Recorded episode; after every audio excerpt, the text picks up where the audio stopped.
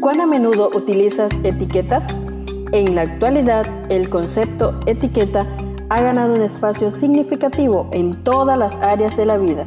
Las utilizamos para identificar, clasificar o valorar. En este día compartimos Etiquetas para reflexionar de la autora Carolina Ramos.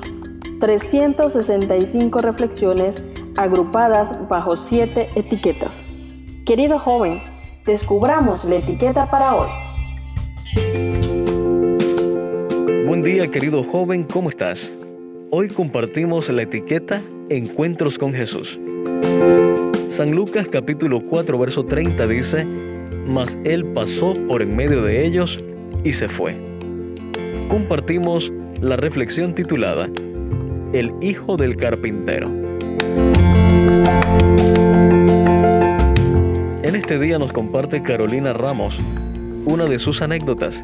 Dice así, participé en varios clubes de conquistadores a lo largo de mi vida.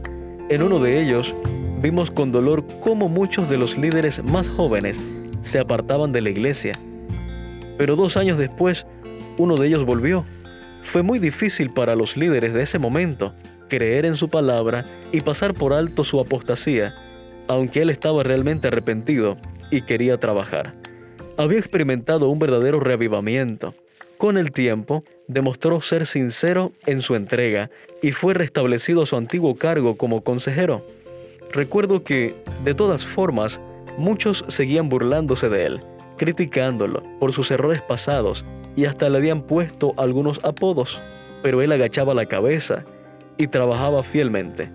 Finalmente, se esmeró a trabajar con mucho esmero en el área de capellanía y poco a poco los demás fueron viendo su sinceridad. En el caso de Jesús fue diferente. Él no había cometido pecados, sin embargo, al reencontrarse con la gente que lo había visto nacer y crecer, vio que estaban listos para todo, menos para aceptarlo como el cumplimiento de la profecía. Al comienzo de su ministerio, visitó la sinagoga de su niñez para predicar, pero los concurrentes, que se jactaban de cumplir la ley, al oír el juicio de Jesús dirigido a ellos, no tuvieron problema en desear y buscar su muerte. Lo triste de este primer encuentro es que Jesús tuvo que irse para salvar su vida. Al final de su ministerio, Jesús volvió a Nazaret. Ahora ya eran conocidas todas sus obras en los alrededores. Había hasta pueblos enteros muy cerca de ellos, donde ya no había ni una queja de enfermedad, porque Jesús había pasado por allí. Pero por su incredulidad Jesús no pudo hacer mucho entre ellos. El deseo de todas las gentes en la página 206 dice, nuestra situación delante de Dios no depende de la cantidad de luz que hemos recibido, sino del uso que hacemos de la que tenemos. Así, aún los paganos que eligen lo recto, en la medida en, en, lo que pueden distinguir, están en una condición más favorable que quienes tienen gran luz y profesan servir a Dios, pero desprecian la luz y por su vida diaria contradicen su profesión de fe. Apreciado joven, ojalá hoy usemos sabiamente la luz que hemos recibido y estemos listos para dar oportunidad a la obra del Espíritu Santo sin prejuicios ni orgullo.